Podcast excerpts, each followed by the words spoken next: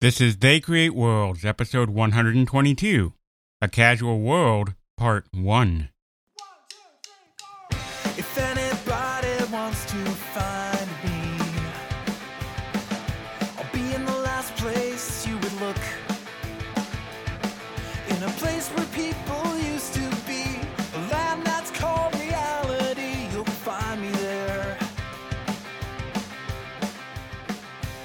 Welcome to They Create World. I'm Jeffrey and I'm joined by my co host, Alex. Hello. Well, we are now into our second episode of our sixth year of doing this podcast, and I can hardly believe it. Yeah, you know, what started is just uh, Jeff being like, hey, I want to do sound editing. You won't shut up about video game history. Why don't we do something with all that?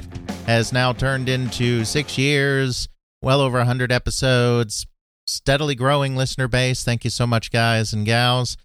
Yeah, here we are at the end of our four episode march through something resembling the entire history of video games and ready to go back to something approaching our uh, usual topical content. Since we're so exhausted from our long march, and if you look at any of the archival footage of the live broadcast of the four parter, you can just see both of our slow and steady decline into madness or hunger pains. One of the two. or just plain dehydration. or that. For this episode, we're going to take everything really, really casual. We're going to lay back, relax, pull up our drinks, kick up our feet, pet our cats, and go, all right, I have some casual games to play. I want to know about them. Why would people even play casual games? It's only for that really serious gaming connoisseur, right? Right. That whole hardcore versus casual debate. This episode is covering stuff that I had hoped that we would have covered in our four part history of everything, but it turns out that you can't cover all of video game history in four parts, or at least I can't because I don't shut up. We kind of had to focus the end of the episode almost exclusively on advances in the AAA space, and we had to leave things out like the indie space and the casual space. Now, we're not covering the indie scene in this episode. That itself is something different, but we did want to get in something about what is generally lumped together as casual games and get a little bit of info about how that scene developed. I guess the first thing that we have to do in order to do this is kind of define what a casual game is. I'm here to tell you right now that we're not really going to define it, but we'll at least get something together that works for us. At the very least, we're going to figure out a better question. Right. I think it's fair to say that the whole hardcore casual thing has gotten a bit of a bad rap and a negative connotation to it in the last decade. The term casual really kind of hit peak cachet, I guess you might say, during the period of the Wii, when the whole idea of broadening who is a gamer and, and broadening who is playing games kind of reached its peak mainstream levels of success. Since then, you've had other things that have gone on culturally and socially within video game circles, like Gamergate and whatnot, that we're not going to get into and we'll never get into because that's way too political and not so interesting for the type of history we cover. We don't really get into social history very much. The point is, I think the idea of hardcore and casual and gamer has morphed a little and is a little bit awkward these days to talk about in strict terms.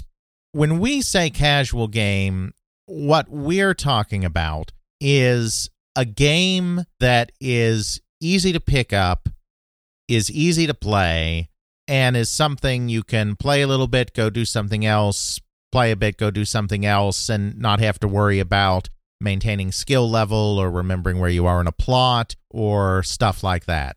This doesn't mean that it isn't a game that you can't play for hundreds of hours on end if you want to. Uh, we're not saying casual in the sense that you only occasionally play games. We're not even saying casual in the sense that it has to necessarily be easy. One thing that does define a casual game is there aren't complex rule sets to learn. Generally speaking, there's only a limited amount of strategy you can accomplish in a game like this as well. But that doesn't mean that there aren't tips and tricks that you can't learn, and that doesn't mean that someone with greater knowledge of this or that can't do a better job. We wouldn't call chess, for instance, a casual game, even though chess is a game that learning the basic rules is pretty simple. Even though it's one of these games where you can, yeah, just sit down with a friend and play it quickly and not have to keep your place or, or that kind of thing. Something like chess, if you really actually want to play it well, takes years and years of dedicated study to master. We're talking about a class of games that is easy to pick up, easy to play, can definitely have some depth to it, but you don't need to become a super expert on something to get full enjoyment out of it or full success out of it, I suppose I should say, because there's nothing wrong with enjoying something you're not good at. Full success out of it would be a better way to put that.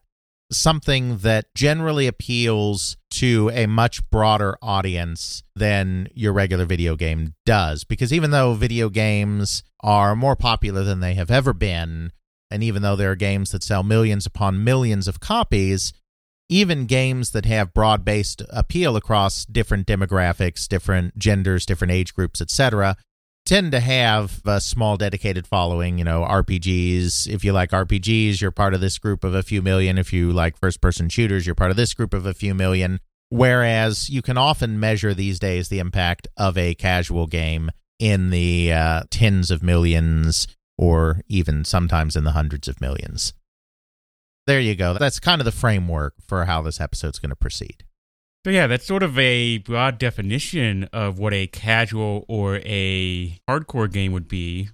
What you're saying is that a casual game is something that's easy to pick up, fairly easy to master, something that your average Joe can be, hey, I can enjoy and have fun with this. Not someone who has to sit down and go, all right, let's get out our spreadsheets, get out our graph paper, we are going to really dive into this game and really try to understand its mechanics so that we can master it and get to the end. At least for myself, I think I fall more into the casual frame of mind as far as games go. I never really got into a lot of the mechanics, even say in many RPGs where I don't really understand or get into a lot of the mechanics and try to figure out how do I best min max or manipulate this.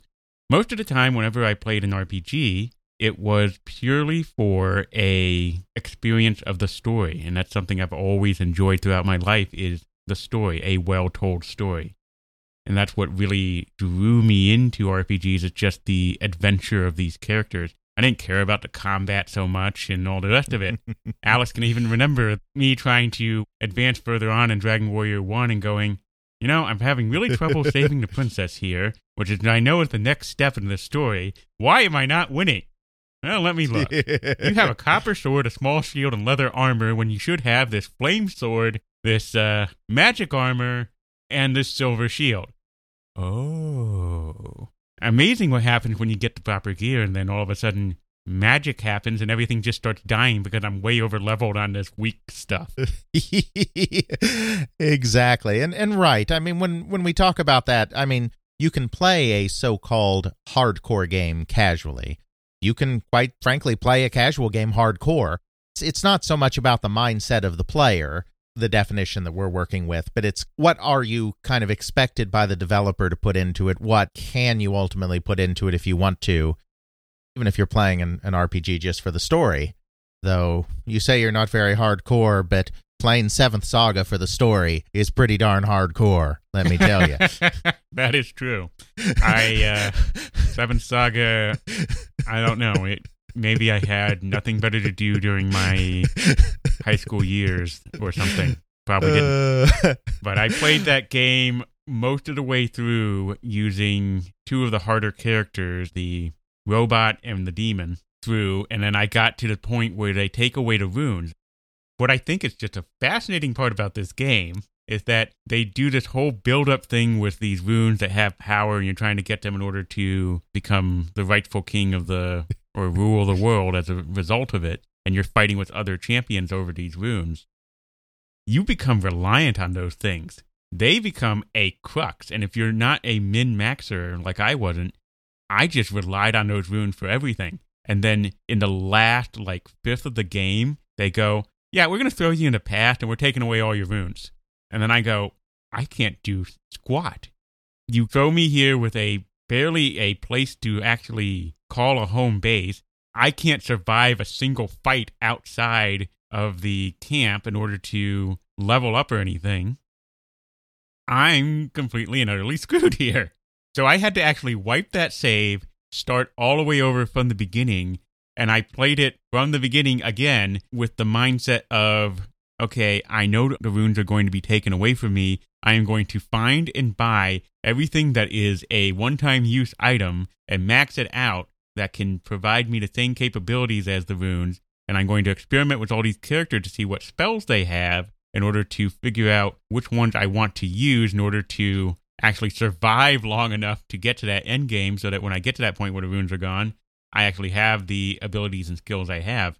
I happen to pick the two characters that actually have the least spells. None of them are any kind of buffs or debuffs. So, yeah. That's a thing. yeah.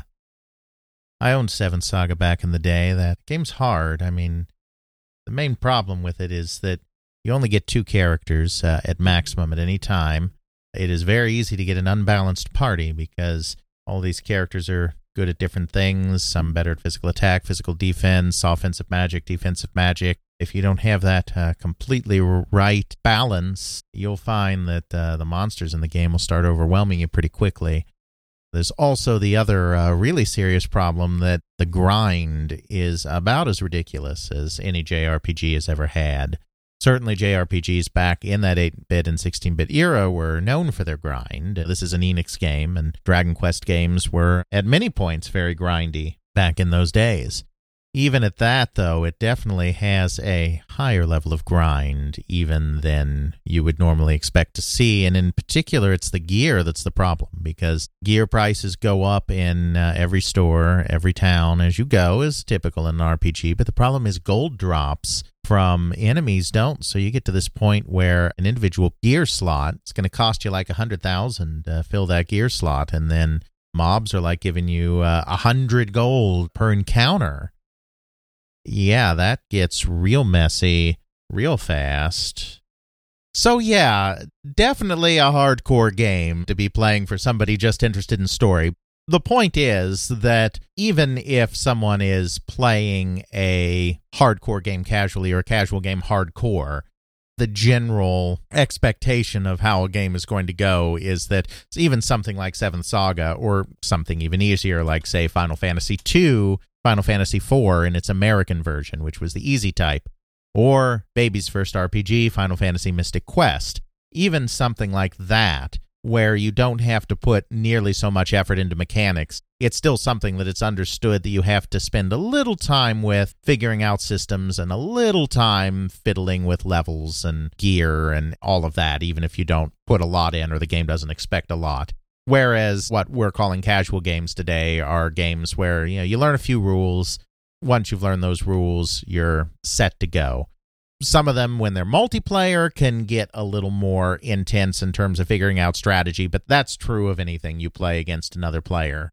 If all you're doing is playing against other people that aren't at a particularly high skill level, then it's very casuals. that's not a concrete definition. That's not a hard and fast definition. It's not an academic definition, but it's a definition that will get us through the next hour or so. It's good enough. That's right. Okay, so since we have something resembling a definition, uh, complete with a few little weird examples, what would you really consider to be the start of a casual game? If we look back on all of our history here, a lot of the games that a lot of the computer coders came up with that really manifested into games that we know about by our definition we just did are hardcore. A lot of them did chess, a lot of them did puzzle games, things that involve a lot of thought, a lot of thinking involved in order to figure out how to actually beat the system and whatnot.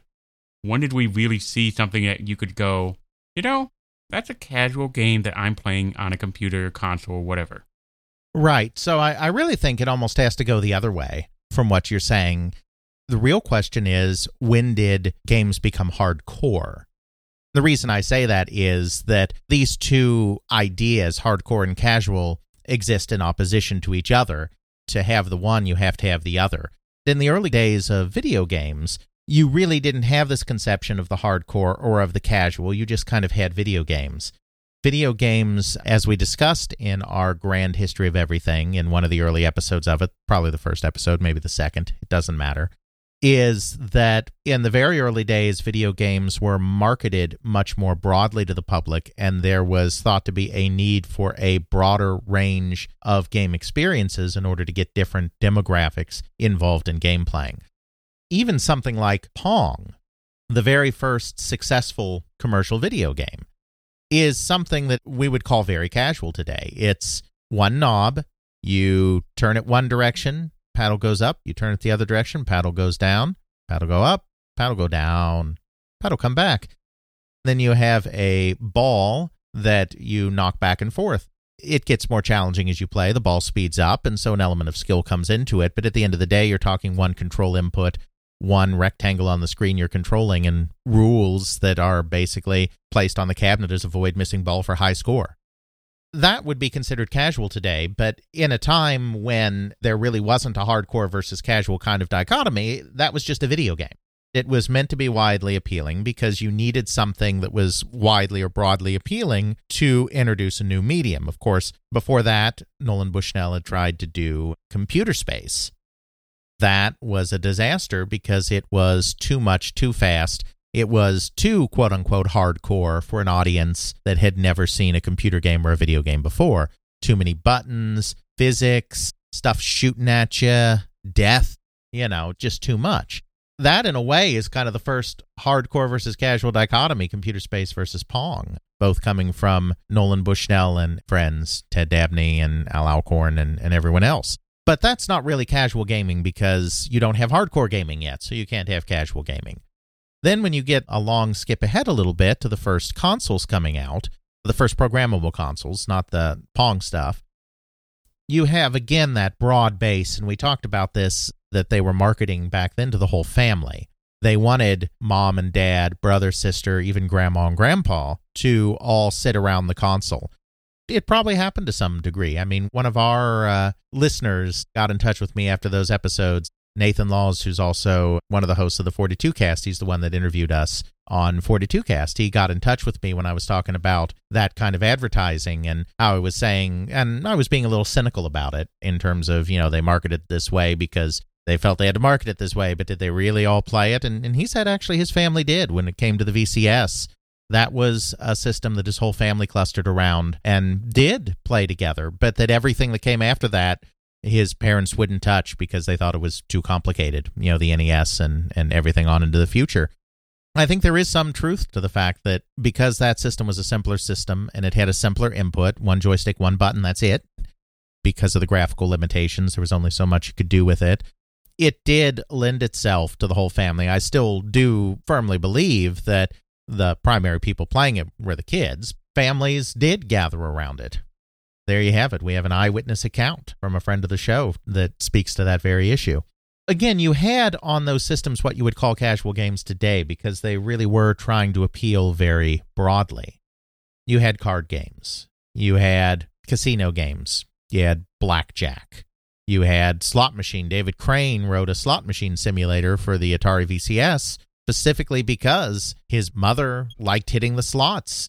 If he created a slot machine game, she could hit the slots from the comfort of her own home without even spending any money. So, I mean, that's specifically an example of a game developer appealing to somebody that is not considered part of the traditional video game demographic and trying to get a broader appeal for the system that slot machine program is not considered a particularly memorable or, or great VCS game today, uh, mostly because of the limitations of the system and what it could do, not because of any limitations on David Crane, who is a very talented programmer and game creator. But that just goes to show that there was this move towards inclusivity, particularly in the home, even back then in the late 70s, early 80s. In the arcade, I would say that the inclusivity thing ended pretty quickly. I mean, Pong was trying to be somewhat inclusive. Then you got hardcore games like Space Invaders and Defender, even Pac Man, which did have a broader appeal and was simpler in the sense that you only had one control input, a single joystick, a very straightforward goal. That is not something that we would consider truly casual, even though it was mass market, because there were patterns There were many, many hint books written. There was a great degree of skill involved in being the best. Again, Pac Man, a game that could be and was played casually, but that's distinct from being a casual game. Really, it's not until the mid 1980s, in my opinion, that you get something that is really, hey, this is a casual game. The reason for that is that's the period when the demographics have now hardened. So we talked about this in our second History of Everything episode. You had the crash, it was big, it was traumatic, it wiped everything out. After the crash, the mass market appeal of games was basically gone in the United States. We're largely talking about the United States here, but things are similar in other parts of the world because I think it's fair to say that in Europe, there really wasn't a mass market at this point. They had a thriving bedroom coder industry that was not affected by the crash. I would say that that was a pretty hardcore and not a very casual market from the beginning. In Japan, they never quite had the same mass market appeal. Space Invaders had mass market appeal. Pac Man kind of did, even though it wasn't as big a craze as in the United States. After Pac Man, that mass market had already left the Japanese game center and it was already back to the hardcore even before they had some issues a few years later. While I'm talking about the US, it's really apropos for the entire world that there was no casual market at this time. In the US, once you had that big crash, everything devolved into armed camps, so to speak. When you've lost the mass market and you need to sell what you've got, you're naturally going to appeal to the hardcore at that point because it's the tried and true, the dedicated, the people that don't care what anyone else thinks, the people that are maybe a little more technically sophisticated when it comes specifically to computers and are already hardcore technologists in that sense. These are the people that are going to be playing your games. These are the people that are going to be buying your games when they're not pirating them. These are the people you're going to be making money on. That's when you had the real pulling back the computer game industry in the United States, and this is peculiar to the United States, as I say every time when I say this, Europe was very different. In the United States, it ends up being an older, more tech savvy crowd on the computers. And when I say older, I mean older relative to console players. We're talking college age 30s, we're not talking about seniors. Uh, when consoles do come back with the NES, 1985 86 time frame, you're really talking, as we've said before, about them capturing a six to 12 year old market and a six to 12 year old market of boys specifically. It's stuff that's meant to appeal to that demographics. You've really narrowed the scope of who's playing these games. I think that's the environment that you first really see something that you would call casual games because this is the first time that your default position isn't we want to capture as much of the market as possible. This is the first time where your default position is we need to capture our people that are already engaged. Our market is the people that are already engaged. And so you get the concept of a game that is trying to reach beyond that core audience, bring in a mass market audience, and do it with gameplay that isn't as difficult, isn't as finicky, isn't as technical. Yeah, that does make sense. It's not so much the complexity of the game so much as it is the accessibility of the game.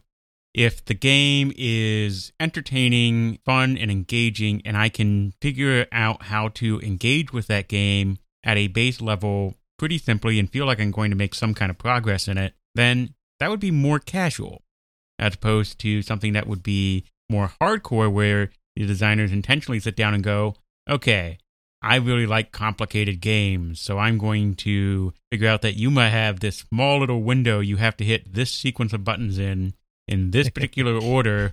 You have to maximize and minimize your strength, your agility, your intelligence, then change them around to be appropriate for each fight. And I want you to try and figure that out somehow. sure. And of course, you also have a lot of action games that are deliberately made very hard in this time period because, due to memory restrictions, you can't always make games very long. So you compensate for the lack of length by making sure that you have to play through every level 200 times before you get through it. So you've got this focus on the hardcore for a variety of reasons coming in the 80s. And so that's how you get back to this idea that you need to now focus on a more casual audience as a counterbalance to that. There are a lot of places you could go to say what was first, what was this, what was that. I'm not really concerned with first, especially with something as amorphous as a casual game, which doesn't really have a standard definition. I mean, as I said, you could call Pong the first casual game if you really wanted. I think it's kind of good to look at when the idea of these kind of games as a major category came into being. I think that's our best bet. There was really one man that was responsible for this, probably more than any other individual. I wouldn't say that without him it wouldn't have happened. I mean, it's not that extreme. There was a producer at Activision by the name of Brad Fregger. He's actually someone we've never talked about before. I don't even think we mentioned him when we did our Activision episode, though it's possible we did for 10 seconds. Brad Fregger actually was a corporate trainer. That's how he came up through business.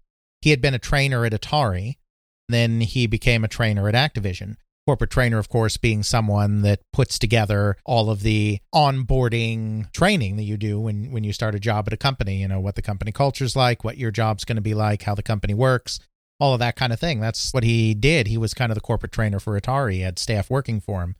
Then he migrated to Activision after that. When Activision decided that they wanted to start doing a producer system, which, as we've talked about before, was basically happening at the exact same time EA was doing it. We're talking the same kind of 1982, 1983 time frame where Jim Levy at Activision and Trip Hawkins at EA are coming up with this producer idea at about the same time. You have Activision deciding they're going to go with a producer model because they have all these outside studios popping up and they need a way to keep an eye on them because Brad Fregger kind of had this training and HR background, uh, Jim Levy was kind of working with him to develop the idea of what a producer would be, what that job description would look like. Because, of course, Fregger, being a corporate trainer, is all about things like job descriptions and roles and all of that. As they're going through it, Brad Fregger was like, Well, looking at this list of qualifications, I think I can do this. I want to do this. Hire me. Jim Levy was like, Okay. So Fregger transitioned out of this corporate trainer role and transitioned into a producer role. He and a, another guy named Jim Charney were the first two producers that Activision hired. In this role, Fregger is not really looking to expand what is a video game player or what is a computer game player at this point. He's doing the same kind of standard stuff. But of course, a big part of the producer job, particularly in this very early days, is not just that you manage projects that are already at the company. A big part of it is also that you go out and actually look for talent and find talent and sign talent. They were very much like A&R people in the record industry in that way. The role has shifted some. Producers aren't often really recruiters in that same way anymore, especially with so many projects being internal now. But that's part of what he did. A guy told him about another guy. So his friend's like, there's this guy working at Stanford Stanford University, that's doing some really interesting stuff on the computers there. I think you should talk to him. This was a gentleman by the name of Brody Lockard. Brad calls up Brody and is like, Yeah, I hear I should talk to you. And he's like, Yeah, I have some ideas to run by you and whatnot. And he's like, Well, uh, you know, why don't we do breakfast tomorrow, you know, 8 a.m.? Brody's like, Yeah, I guess. I mean, it, it can be a little hard for me with my wheelchair to get to places, we can pick a place. And so they picked a place that would be okay for him. Then they're like, let's meet. And it's great. Then Brad, he completely spaced on the meeting, completely just forgot that he had scheduled the meeting. Oh, dear. So he gets a call from Brody and it's like, Did I get the day wrong? Because I was there for an hour and you didn't show up. He was polite. He owned up to it. I mean, he just forgot. Nothing malicious, nothing political. He just totally forgot. Now he's feeling bad. So he feels obligated to have a meeting they set up another meeting for like a week, this time at Brody's house, or rather, Brody's parents' house, mother's house, where he lives. He goes to the meeting, and that's when he really learns the full story of Brody Lockard. There was that reference to the wheelchair in their initial conversation. Brody was actually a quadriplegic. What had happened, he was the son of an architecture professor at the University of Arizona. Brody Lockard is the son of an architecture professor at the University of Arizona he had gone to Stanford to be an English major, but decided that there'd be better career prospects in math and computer science. He decided to go that route instead. In his, can't remember if it was his sophomore or his junior year, but partway through his time at the school, he learned about the Plato system, which we've talked about before, the revolutionary educational system with the time sharing and the terminals and the plasma screens and the multiplayer games and all of that. He learned about the Plato system from a friend, but Stanford didn't actually have a connection to Plato.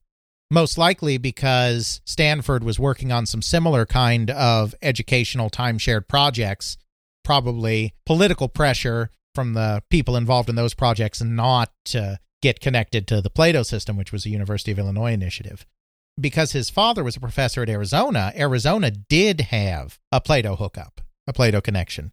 He spent the whole summer between, I believe it was his sophomore and his junior year, at the University of Arizona with a Plato account and just programming on Plato and getting involved in the community and all of this kind of thing. In addition to being a math science guy, he's also an athlete. He's also a very good gymnast. He's actually on the Stanford gymnastics team. Early in his, I think it was early, in his junior year, he was just doing routine tumbling practice using a trampoline. You launch yourself off the trampoline, and then there's a pit full of foam and other stuff to break your fall. It turns out that the gymnastics coach had done a strange jury rig thing for the foam pit rather than a good professional installation. He took a tumble off the trampoline into the pit, except he hit a portion of the pit that essentially had no foam at all. He suffered a serious spinal injury and he has been a quadriplegic ever since. That's horrible. Yeah, I know. It is horrible. But he's also an inspiration because Brodie was determined to continue programming.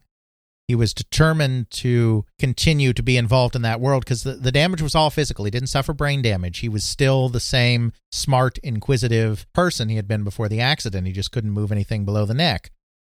He convinced a Plato rep to get a terminal installed in the hospital.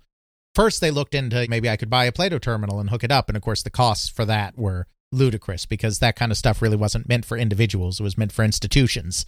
So the costs were way too prohibitive. But then he told the one Plato rep his story. The Plato rep was so moved that she just said, You can use my terminal. As she said in interviews later, she was like, I know the company would have never approved of this.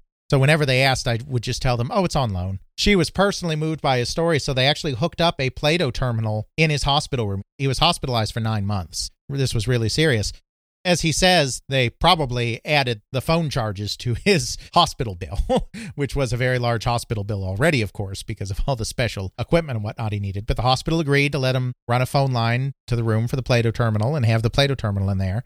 He built this thing where he could hold a stylus in his mouth. He programmed on Plato one button press at a time with a mouth stylus. That is a challenge. Mm-hmm. That is dedication, and I can't even imagine. I'd get frustrated just trying to do some of that with two hands and typing. I can only imagine the amount of dexterity you have to have with your mouth to type like that, all the mistakes you're going to make, the learning curve, the slow tedium of it. Yep. I know with Stephen Hawking, his disease before he passed was practically to the point where he was a shut in. And I recall hearing that he was mentally ahead, trying to transcribe all of these mathematics way far ahead. And he's trying to get these mathematics and formulae and papers and stuff down with an assistant. He's like a few months behind in this sort of like transcription process. The amount of dedication people like that have is inspiring frankly, I don't think if I think if I was in that state, I would not have the constitution to do that. I don't know that I would either. I mean, that is truly exceptional. He was a programmer and he continued to work on things at Stanford after he got out of the hospital. Yeah, so Brad Fregger, to get back to our framing story here, Brad Fregger goes and meets him and, of course, discovers all of this stuff about him that he didn't know before their meeting. So now he feels doubly bad that he stood him up because, you know, he heard the wheelchair thing. He kind of knew it was kind of difficult for Brodie to get out. But it was really difficult for Brodie to put in the effort to get out and meet him at that restaurant. he just completely stood him up. So he's feeling guilty at this point. So they discuss some things that Brodie's working on, but the stuff Brodie's working on at Stanford is really it's you know it's it's applications it's academic stuff it's really nothing that would fit into what activision is doing as a game company Because he feels guilty and everything, Brad says to Brodie, But if you ever come up with a game or anything like that, call me and we'll publish it. And he basically made a promise that they'd publish anything he comes up with. I mean, it's not a binding contract, but he's feeling bad at this point. So, about six months later, he gets a call from Brodie, and Brodie says, I've got a game I'd like to show you. This is right in the middle of CES preparations. It's like it's December. Of course, there's the holidays, plus the big CES show is in January, and they're getting ready for that. It's just a messy time. So, the only time that Brad has free is Christmas Eve, just because he's so busy. So, he asks, Well, can we do Christmas Eve? And Brodie's okay with that. He goes over to Brodie's place again, and Brodie shows him a game based on Mahjong. When he was in the hospital, getting back to our Brodie story again, one of the hospital staff actually introduced him to the game of Mahjong. He'd never played it before, and he really fell in love with the game while he was at the hospital. He actually programmed a version of Mahjong solitaire variant called the Turtle on the Plato system. The Turtle is a format where you stack the uh, Mahjong blocks somewhat in the shape of a turtle, and then you have to locate matching pairs within your stack to match them and eliminate them and look for another matching pair and take them off until you've hopefully cleared the entire turtle. Brodie created a version of this and called it Shanghai, is the name he gave this game. He kind of figured, you know, he liked the turtle variation of Mahjong. It's such a pain to set it up when you're using the Mahjong tiles. It was like, well, this is something that would be great for a computer because you don't need an AI. It's a solitaire game the computer can just rapidly set up all the tiles and then you just match and match and match until you remove them. He created this on Plato. By this time, then he had migrated it to, I believe, the Macintosh, but migrated it to a microcomputer platform. So here's the other part of the Brodie Lockard story of programming that's amazing. Are you familiar with the game Shanghai? Have you played it in one of its forms? I've not. Yeah. Are you familiar with uh, Mahjong tiles in general, just broadly? I've never played it. I know in general you have like this big board, you have tiles. There's usually like 2 Mhm. three, four, five layers of tiles. Right. You do something with them. You match tiles or something and pull them off or something like that.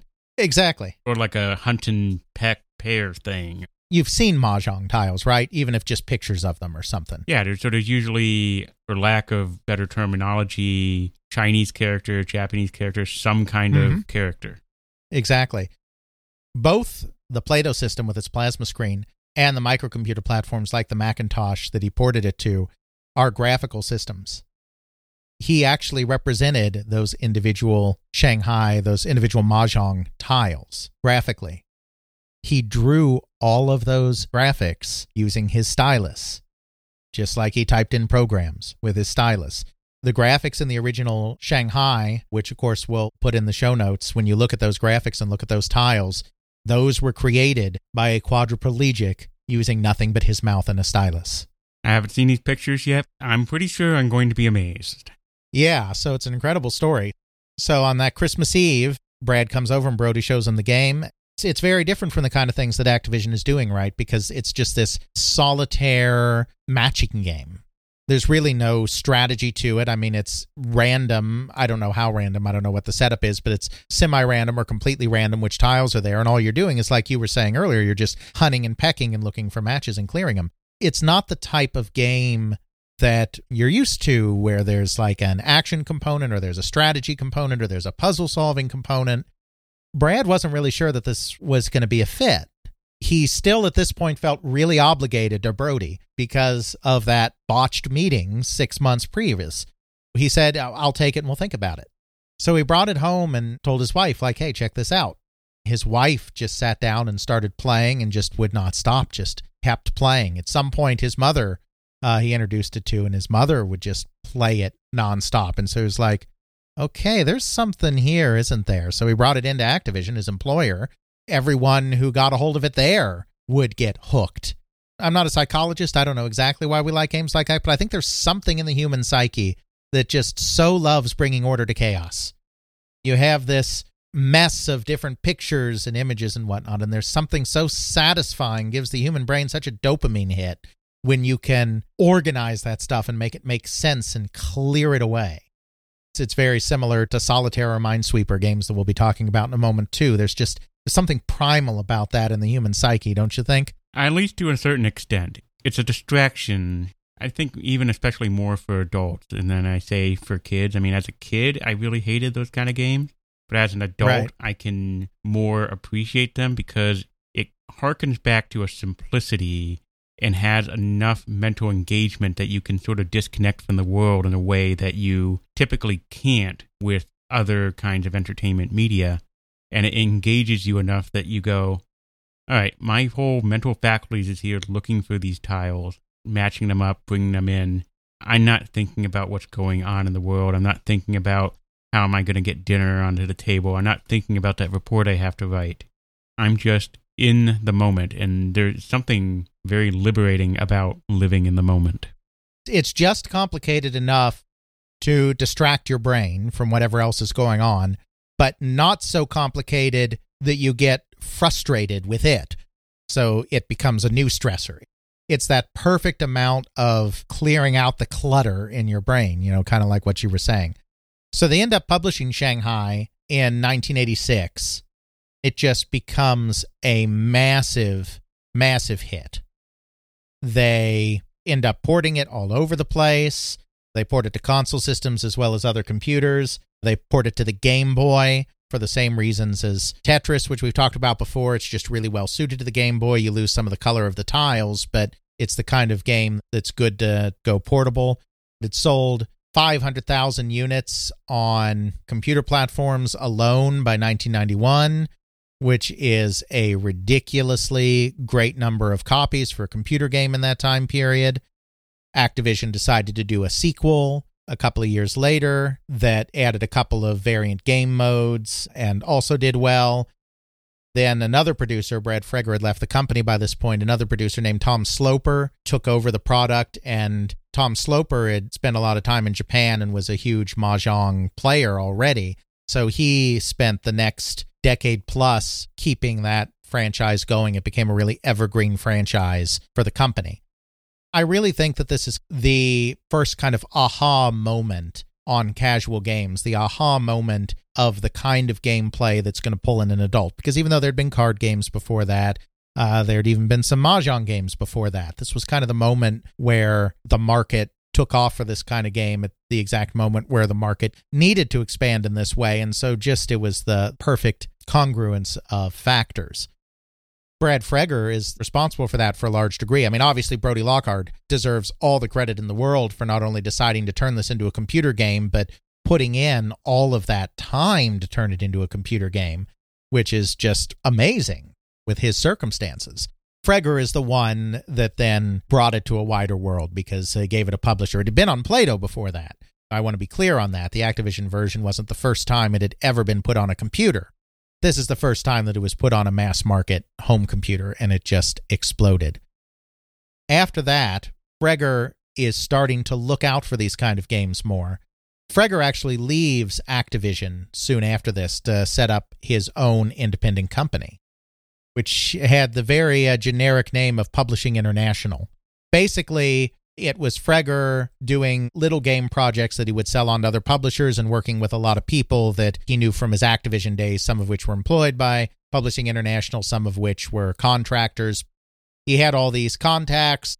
Activision was in this period where it wasn't doing as well and was also starting to change. We talked about the whole mediagenic era in another episode, so he decides to go out and do his own thing. Well, then, as he tells the story, his father was kind of grumbling to him, Your mother plays this Shanghai game all day, and I just don't understand. And I'm not saying that Shanghai is a gendered game in any way. It's just that for whatever reason in the Fregger family, his mother was really into it, and his father was like, I just don't get it. That got Brad Fregger thinking, okay, well, clearly we've tapped into a game that older people, that less computer savvy people are very interested in playing and can get very addicted to but it's not getting everybody because uh, my father's like, what the heck? So he started thinking, well, what would be a game that maybe I could get my father to play? He hit on the idea of good old Klondike Solitaire. Solitaire has many of those same characteristics as Shanghai does because First of all, it's a game that's a little bit of a pain to set up when you're using real cards. It's not as much of a pain as building the turtle for Shanghai for Mahjong would be. You still have to shuffle the cards and you have to deal them out in a specific way and all of that. Then it's kind of a pain when you're shifting cards around and putting them on top of each other. So it's the kind of game that makes sense to translate to the computer because it takes the annoying parts of it out we haven't talked about this much before, but you know, one of the signs that Atari was really going off the rails in the early 1980s is that they decided to do a Rubik's Cube game. Now, they did Rubik's Cube because that was right after the Rubik's Cube was invented, and there was a ridiculous Rubik's Cube craze. When I mean there was a ridiculous craze, I mean there was a Saturday morning cartoon where the Rubik's Cube was the hero. We'll put that in the show notes. You know, I think I might have actually seen an episode of that.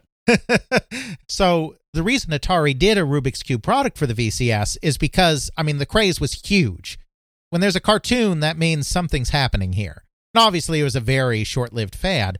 The problem with putting the Rubik's Cube on the VCS is it is much more annoying manipulating a Rubik's Cube with joystick moves and button presses than it is to just twist a Rubik's Cube with your hands. Yeah, that's true. I mean, if you're adapting something from another realm, whether it be pen and paper, board, card, tile, etc., if your computerized version is going to be more of a pain than the physical version, don't do it. I'll just keep the physical version and be done with it. Right. But the thing about both Shanghai and Klondike Solitaire is both of these have elements in their physical form that are somewhat annoying that the computer can get rid of. No more stacking tiles. No more shuffling cards. No more stacking cards on top of each other. The computer's done that. You don't have to load this. We did that for you. Press A. Exactly. So, Solitaire is another game that lends itself, and of course, card games are widely popular.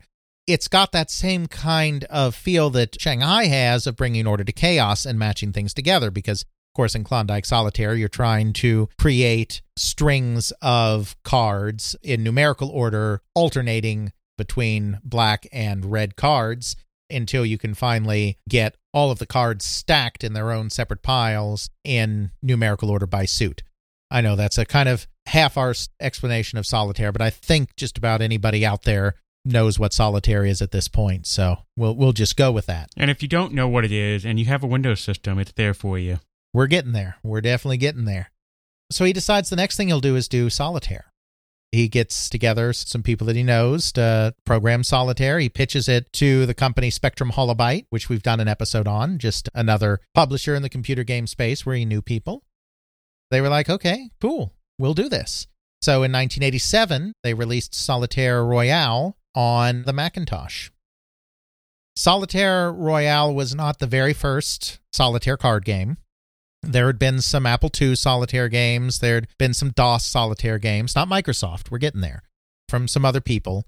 But of course, the Macintosh had that GUI interface, which those other systems didn't. You could do point and click. You know, I mean, the original Macintosh was black and white, but even a, on a black and white Macintosh, it had higher resolution graphics. It had nicer graphics, so the cards could look really nice, even if you were playing on a black and white Macintosh instead of a color it had some appeal that I don't think any other solitaire game had had before that. Didn't become as big a deal as Shanghai did, because Shanghai, I think, had the added allure of being something people weren't familiar with in the West, in addition to everything else. It did okay. It did pretty well. Now, transfer over to Microsoft. Microsoft, of course, during this period of time, has been developing its Windows operating system there had been a game in Windows since Windows 1.0. And that game was uh, Reversi, which is a board game, which is sort of a combination of checkers and Go. Its board setup is very similar looking to kind of a checkers setup. The rules are a little closer to Go, though they're much simpler than Go. Go is a very, very complex game. Reversi is a very simple game. It's meant to be a little casual game. Basically, one of the programmers on the Windows team, Chris Peters, when they were first working on Windows in 1984 when he was kind of first working on it as they were working towards 1.0. This is something new to Microsoft entirely, a graphical user interface. They're trying to figure out how do we do this? They're trying to figure out how do we show other developers how to do this? How you work in a GUI environment, how you program applications in a GUI environment. There's just all of the stuff that's new, not quite new to the world because GUIs had been around, but new to Microsoft and Microsoft partners. Chris Peters just programmed this Reversi game because he needed to test and learn about Windows application programming. No greater reason for it than that. And then Tandy Trower, who was the producer, uh, the project manager of Windows, decided, well, you know, we've got this game. It's kind of fun. We might as well put it in. Windows 1 and Windows 2 had this Reversi game, and it wasn't any kind of phenomenon. It was just kind of there. I mean, it wasn't promoted as anything, but here's a little game. You can fool around and move stuff around with your mouse, and isn't that delightful? Now, fast forward to Windows 3. Windows 3 and its successor, Windows 3.1, that's really the point when Windows became Windows. Windows 1 and Windows 2 were very clunky.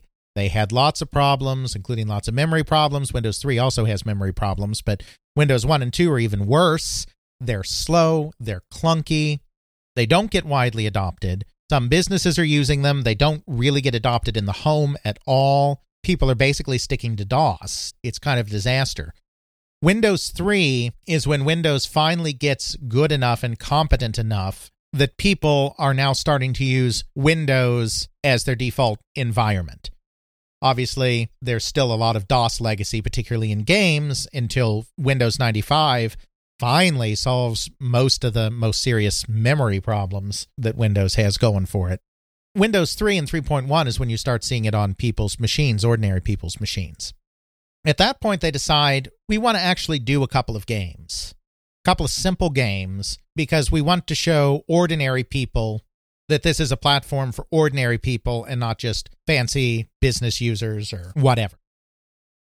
So at this point, they consciously decide to create a game, and a guy named Wes Cherry decides to create a solitaire game after, in his words, seeing a solitaire game on the Macintosh. Now, in the very few interviews I've seen about this, because there really isn't a lot of information out there about this, he doesn't give the name of the game, but I think it had to be Solitaire Royale. The time frame is right, and he said it was on the Macintosh. Looking at Moby Games' list of solitaire games, there were no other solitaire games on the Macintosh at that time. Now, for something piddly like solitaire, Moby Games games database isn't necessarily complete. Maybe somebody put out a little shareware thing or something, so it's possible he saw something else. But I'm willing to say with a reasonable degree of confidence that Wes Cherry saw Solitaire Royale. That's why he decided to do a Klondike Solitaire game for Windows. That's why Solitaire took over the world in the way it did, because, of course, Solitaire it's not quite standard anymore because Windows has gotten weird with Windows 10 and the way it does games. In Windows 3, 3.1, 95, 98, 2000, ME, etc., etc., XP, 7, Clown Suit, also known as 8, all had a free version of Solitaire in there, and that became something that people would love playing in a few spare moments or maybe surreptitiously bringing up at the office and having going in the corner and you quickly minimize when the boss walks by it just became a ubiquitous game on a ubiquitous platform. Really showed again that this whole casual thing is a real thing, that you can expand the audience to all ages, all backgrounds, all experiences by giving a game that is relatively easy to learn, relatively simple to master, but still occupies enough of your brain power that it serves as a perfect distraction or time waster when you're feeling a little bored with stuff. Wes Cherry is also the one that comes up with the brilliant idea of why don't we have the cards all cascade down the screen when you win the game. Solitaire Royale did not have that. That is definitely very much a, a Microsoft Solitaire kind of thing. So they do Solitaire, then in Windows 3.1 they add Minesweeper. Suddenly, we are off to the races. Windows 3.0 comes in 1990. There's another thing that's happening around the same time that also really crystallizes the casual game, and that is, of course, Tetris. We will not do the Tetris story again in this episode. That would be very silly. We have a wonderful episode all ready for you to listen to about Tetris. Exactly. Tetris happens at the same time in this very same time frame that Shanghai is happening, that Solitaire Royale is happening, that Microsoft Windows Solitaire is happening, all happening at the same time because, of course, uh, it comes out initially on computer platforms through the same Spectrum Holobyte that released Solitaire Royale in 1987. Then it hits the Game Boy in 1989 and it's bundled with the Game Boy and it becomes really the poster child for what mobile gaming is great for. You know, you can just have that with you when you're out and about, when you're on a trip, when you're waiting in the airport, you're waiting in a long line at customs or or whatever. You can just have that out, play it for a few minutes, get that satisfaction of clearing a few rows, then put it away and not worry about it again or not think about it again until the next time you have a few spare moments. Yeah, that's the other great thing about it. There's no progression really. Yes, you can get better at Tetris, you can get higher scores, you can get to higher levels of difficulty. Really, at the end of the day, it's just doing the same thing over and over again with maybe it getting a little faster as you go or upping the difficulty by having, you know, a few lines already at the bottoms, half built up so you have less maneuverability. It's not a game you're worrying about progressing in. It's like RPGs, you're in the middle of a story, even if it's an easy RPG and you're just doing it for the story, it's still like, oh, you know, there's what happens next. Then for some reason you can't play it for 5 months if you're a busy responsible adult and then you try to come back to it and it's like what was going on? Oh, I guess I might as well just start over. I'm not saying everybody does this, but then some people, you know, get in a cycle where you're just starting over like every five months and you never actually progress. Or there's action games where if you stop playing it for a bit, even if you got good at it, you kind of forget that muscle memory, you forget those reflexes, and now you can't get as far. But something like Tetris, even though it has more of a challenge component to it than Shanghai or Solitaire do, there is a physical reflex component where if you're not recognizing things and maneuvering things, the game's going to end, as opposed to solitaire, where, yeah, you're going to lose most of the time, but you're not going to lose due to reflexes. You can stare at your cards for 20 minutes between every turn, and, you know, it won't really have an impact on whether you win or lose the game. Even something like Tetris, that's a little more skill based, is still very casual because you have this idea that the gameplay is very easy to pick up and it remains the same. So I play it five minutes here. Maybe I don't play it again for a month and I play it another 15 minutes. It's fine. I can go back to it. It's comforting. Solitaire, Shanghai, and Tetris between them in this period between 1986 and 1990 really established the idea that you can have casual games. In this time period, there's still a lot of constraint to that. Okay, so you're in front of your computer and you have a few spare moments, so you boot up Shanghai. Fine. How often do you really just have a few spare moments sitting in front of your computer? And I'm talking in the year 1986. I'm not talking today. Most of the time, if you're playing something like Shanghai, you are actually really deciding that I'm going to play Shanghai for a while. I'm going to go to my computer and I'm going to play Shanghai. Even Tetris on the Game Boy, let's not forget that the early Game Boys were very bulky. Yeah, you might take them on a train trip or a plane trip most adults are probably not just carrying around in their purse or their briefcase or their pants pocket and are just like, well, I'm going to be here in the waiting room for a while. I might as well pull out the Game Boy and play Tetris. I'm sure some people did that, but I doubt that that was the main mode of operation. So you have casual games. You have a broadening of the audience. You have games like Tetris and Shanghai selling in very big numbers on their platforms relative to other games but you don't quite have that ubiquity yet of casual games, which I think it's fair to say exists today. So, when we pick this up in part two of our look at the broad history of casual games, we're going to go ahead and take this base that we've built here and kind of this beginning of the concept, and we're going to evolve it to today, where basically in line at Chipotle for five minutes, eh, play some Candy Crush how we get from Shanghai to Candy Crush or Tetris to Candy Crush will be the subject of conversation in part two. Because you know we can't do any broad topic in just a single episode.